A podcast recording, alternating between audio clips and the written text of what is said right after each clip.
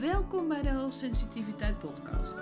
Mijn naam is Adriana Visser, expert hoogsensitiviteit en werk. Als hoogsensitieve professional wil jij nu je werkstress omzetten naar werkgeluk. Je wilt nu echt helemaal tot jouw recht komen op de werkvloer. In deze podcast neem ik je mee in hoe je nu echt voor jezelf kunt werkstress omzet naar werkgeluk, maar ook hoe jij next level zou kunnen gaan door echt authentiek te werken. Ik wens je veel luisterplezier.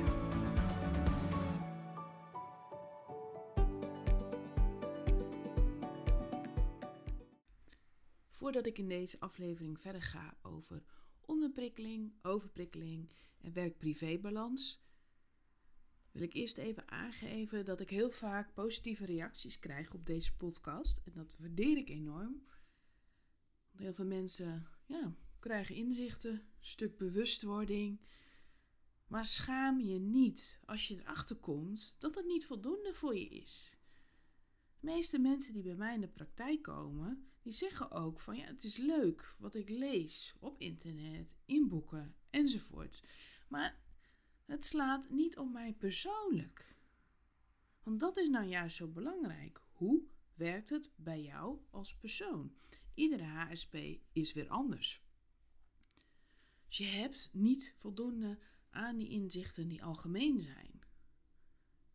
Want je hebt ook nog andere kwaliteiten, andere karaktereigenschappen. Je hebt allemaal een andere achtergrond. Dus per persoon kan het ook verschillen. Ik kan jou niet alles vertellen wat jij nodig hebt om succesvol met jouw hoogsensitiviteit om te gaan. Dan al dat jij jezelf volledig begrijpt. Juist omdat we allemaal uniek zijn. En dat is zo mooi. Ik ben destijds ook met mijn werk begonnen omdat er helemaal geen coaching, dan al therapie op maat was voor HSP. Dat bestond gewoon niet. Het begrip op zich begon een beetje bekend te worden. En dan heb ik het niet over de eerdere versies, die al veel langer bekend zijn. Vormen die bijvoorbeeld Carl Jung besprak. Ik heb het dan meer over van toen het bekender werd door Elaine Aron. Maar er was gewoon helemaal niks op maat. Toen ik al meer dan twintig jaar geleden een burn-out kreeg, merkte ik gewoon dat ik helemaal niet begrepen werd. Omdat natuurlijk mijn hersenen, mijn systeem totaal anders werkte. En nog steeds doen trouwens.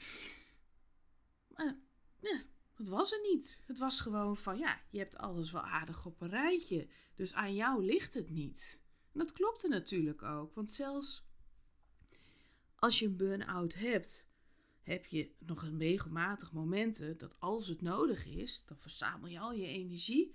Dan vind je het belangrijk. Het zal maar om jezelf gaan. En dan, ja, dan kun je heel duidelijk uitleggen wat er speelt, wat er aan de hand is enzovoorts. En dan is het vaak al, ja, het valt wel mee bij jou. Dan al inderdaad, wat al zei, van het ligt niet aan jou. Ja, dat is heel mooi, maar hoe moet ik nu verder?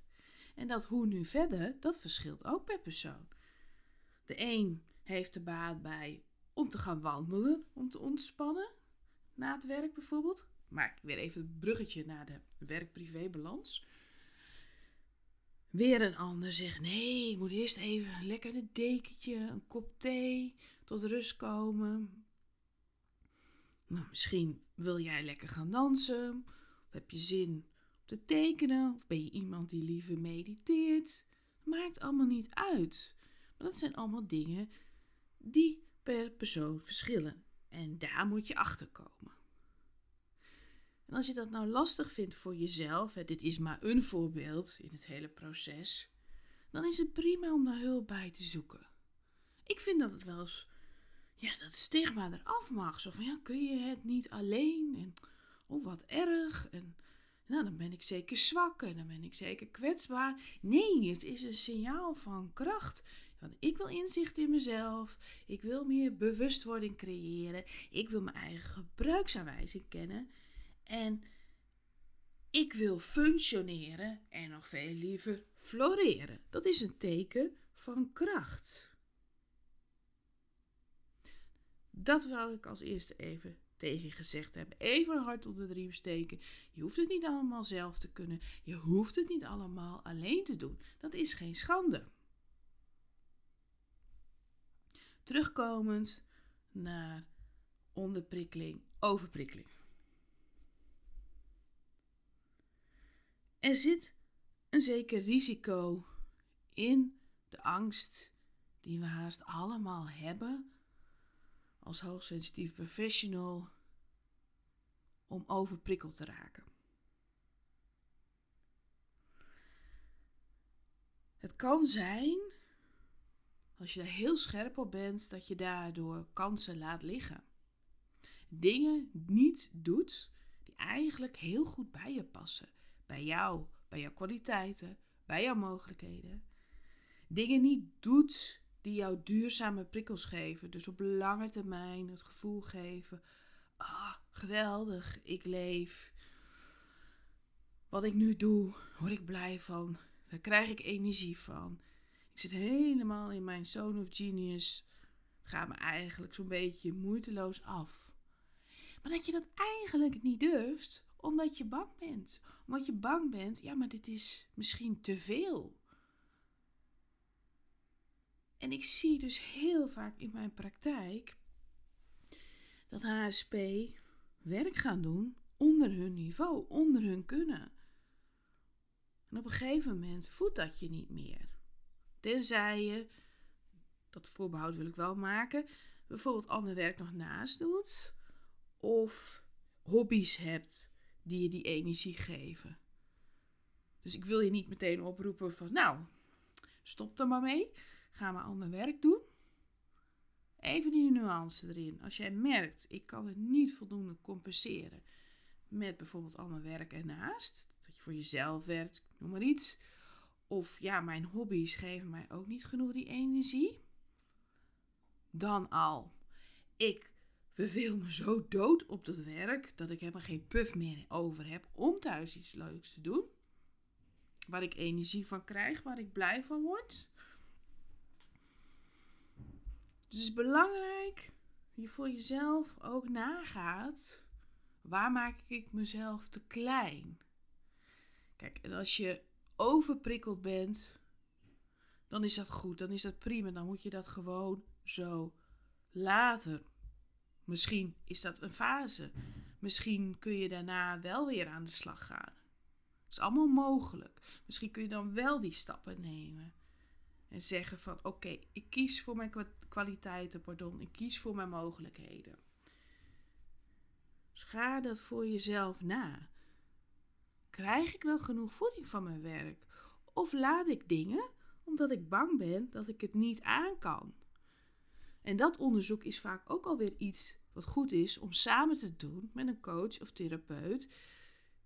Die kan vanuit vakkennis en ervaring makkelijker zien voor jou wat slim is. Of je op dit moment in een fase zit van onderprikkeling of overprikkeling.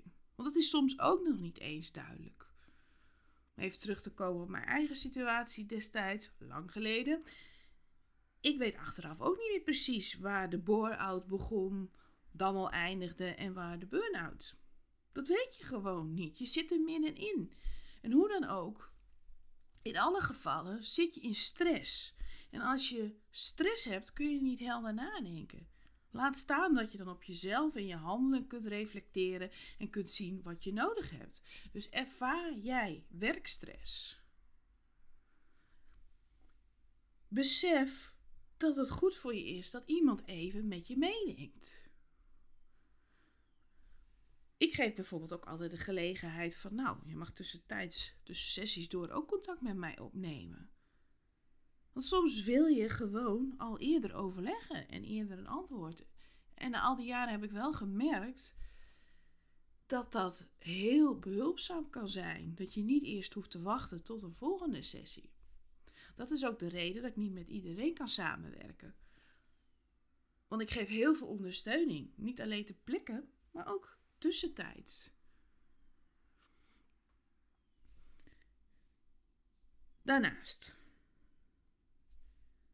als je een high sensation zieke bent en of hoogbegaafd, kun je juist de neiging hebben om alles maar te accepteren en alles maar aan te nemen.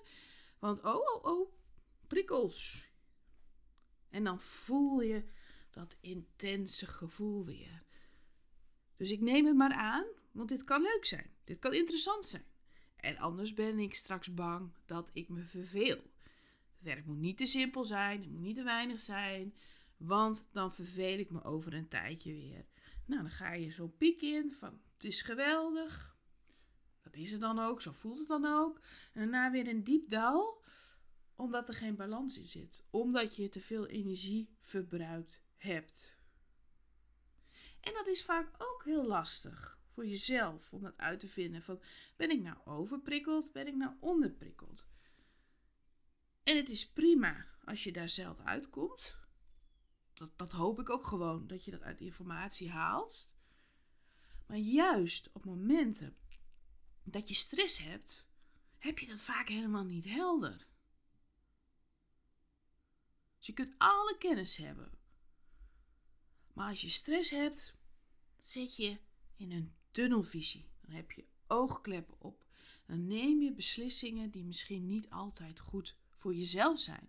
Ik zeg ook altijd als mensen bij mij komen en al thuis zitten overspannen of met een burn-out, neem nu geen beslissingen. Want het lijkt soms ook wel of er niets in orde is. Alsof je relatie niet klopt. Alsof je baan niet klopt. Alsof je vrienden en vriendinnen niet kloppen. Alsof je huis niet klopt. Ga maar door. Je gaat aan alles twijfelen. Vaak zie je dat gewoon dan niet meer, want, want alles voelt beladen, zwaar, moeilijk. En ook vaak waarschuw ik van: ga nu niet meteen kiezen of je een andere baan neemt of niet. Je bent ziek, je mag eerst herstellen. En je mag eerst reïntegreren om te zien van kan ik weer werken en hoe is mijn belastbaarheid. Dan kun je daarna zien wil ik ander werk. Het is natuurlijk wat anders, want dat gebeurt ook wel als mensen bij mij komen en er zijn hele grote conflicten waarvan duidelijk wordt dit gaat niet meer opgelost worden. En dat je zieker wordt door te wachten tot het afgerond wordt. Dat is een ander verhaal. Maar dat moet je allemaal niet in je eentje beslissen. Dat is gewoon niet handig. Want je voelt ook heel veel angst. Je, je lichaam reageert gewoon biologisch gezien alsof je onveilig bent. Alsof je aangevallen wordt. En dan is het, ja, ga je vechten? Ga je vluchten? Bevries je? En dan heb je ook nog, zijn ze steeds meer achter, de mogelijkheid van probeer ik weer de verbinding aan te gaan? Probeer ik mensen te zoeken die mij kunnen helpen? Dat is een patroon wat men gemiddeld vaker bij vrouwen zag. Nou heeft men natuurlijk niet onderzocht hoe dat zit bij HSP, want het zou ook best kunnen dat hoogsensitieve mannen daar ook eerder toe geneigd zijn. Dat zou mij niks verbazen. Want ik bedoel, ja, je beide het verhaal met de spiegelneuronen, dat je meer voelt van elkaar, meer overneemt. Dus het kan ook best zijn dat je als hoogsensitieve man ook eerder daartoe geneigd bent. Maar dat is nog niet onderzocht, dat is nog niet bewezen. En soms word je ook onder druk gezet.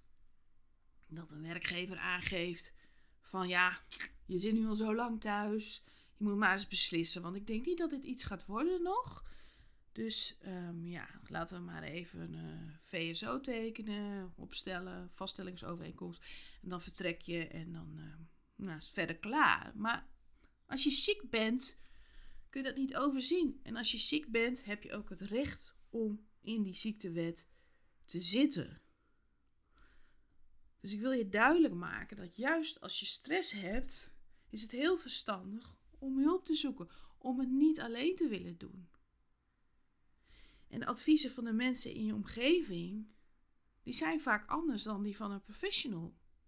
Want ook zij zitten er heel dicht bovenop. Zij maken jou dagelijks mee, of in ieder geval regelmatig. Dus ze hebben gewoon een andere kijk op je. En ze hebben natuurlijk ook niet die kennis die je beroepsmatig hebt. Ja, zou ook natuurlijk toevallig hun beroep kunnen zijn, maar dan nog heb je die betrokkenheid erbij. Dus schaam je vooral niet als jij merkt: ik heb te veel stress. Onthoud dan, dan kun je het vaak eigenlijk al niet meer alleen. Zodra stress chronisch wordt, zodra je overspannen wordt, burn-out klachten krijgt of zelfs een burn-out, doe het dan niet alleen. Het is gewoon zwaar en dat hoef je niet allemaal alleen te doen.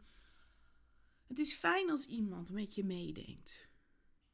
Dat is juist de reden waarom ik mijn werk ben gaan doen. Want ik had altijd zoiets van, ja, dat heb ik gemist. En even voor alle duidelijkheid, als je nog niet vaker geluisterd hebt, ik doe mijn werk niet alleen als ervaringsdeskundige. Ik ben ook daadwerkelijk opgeleid en erkend als therapeut, als coach. Dus ga voor jezelf eens na. Heb ik voldoende inzicht in mezelf? Hoeveel stress heb ik op dit moment? En zou het misschien verstandig zijn dat ik iemand mee laat kijken, mee laat lopen, die mij ook inzicht geeft? En naast dat inzicht praktische handvatten voor mij persoonlijk. Want iedereen is anders. Algemene adviezen werken niet. Jij steekt gewoon anders in elkaar. Zoals ik al zei, de een wil na het werk ontspannen door te fietsen, weer een ander door te mediteren. Misschien vind jij koken heel fijn, maakt niet uit. Maar kijk naar wat bij jou past. Toevallig heb ik ook weer wat ruimte voor een aantal mensen voor het traject. Ik zei al, dat zijn bij mij een aantal per jaar. Juist omdat ik ook die tussentijdse begeleiding geef. Juist omdat ik ook op maat werk.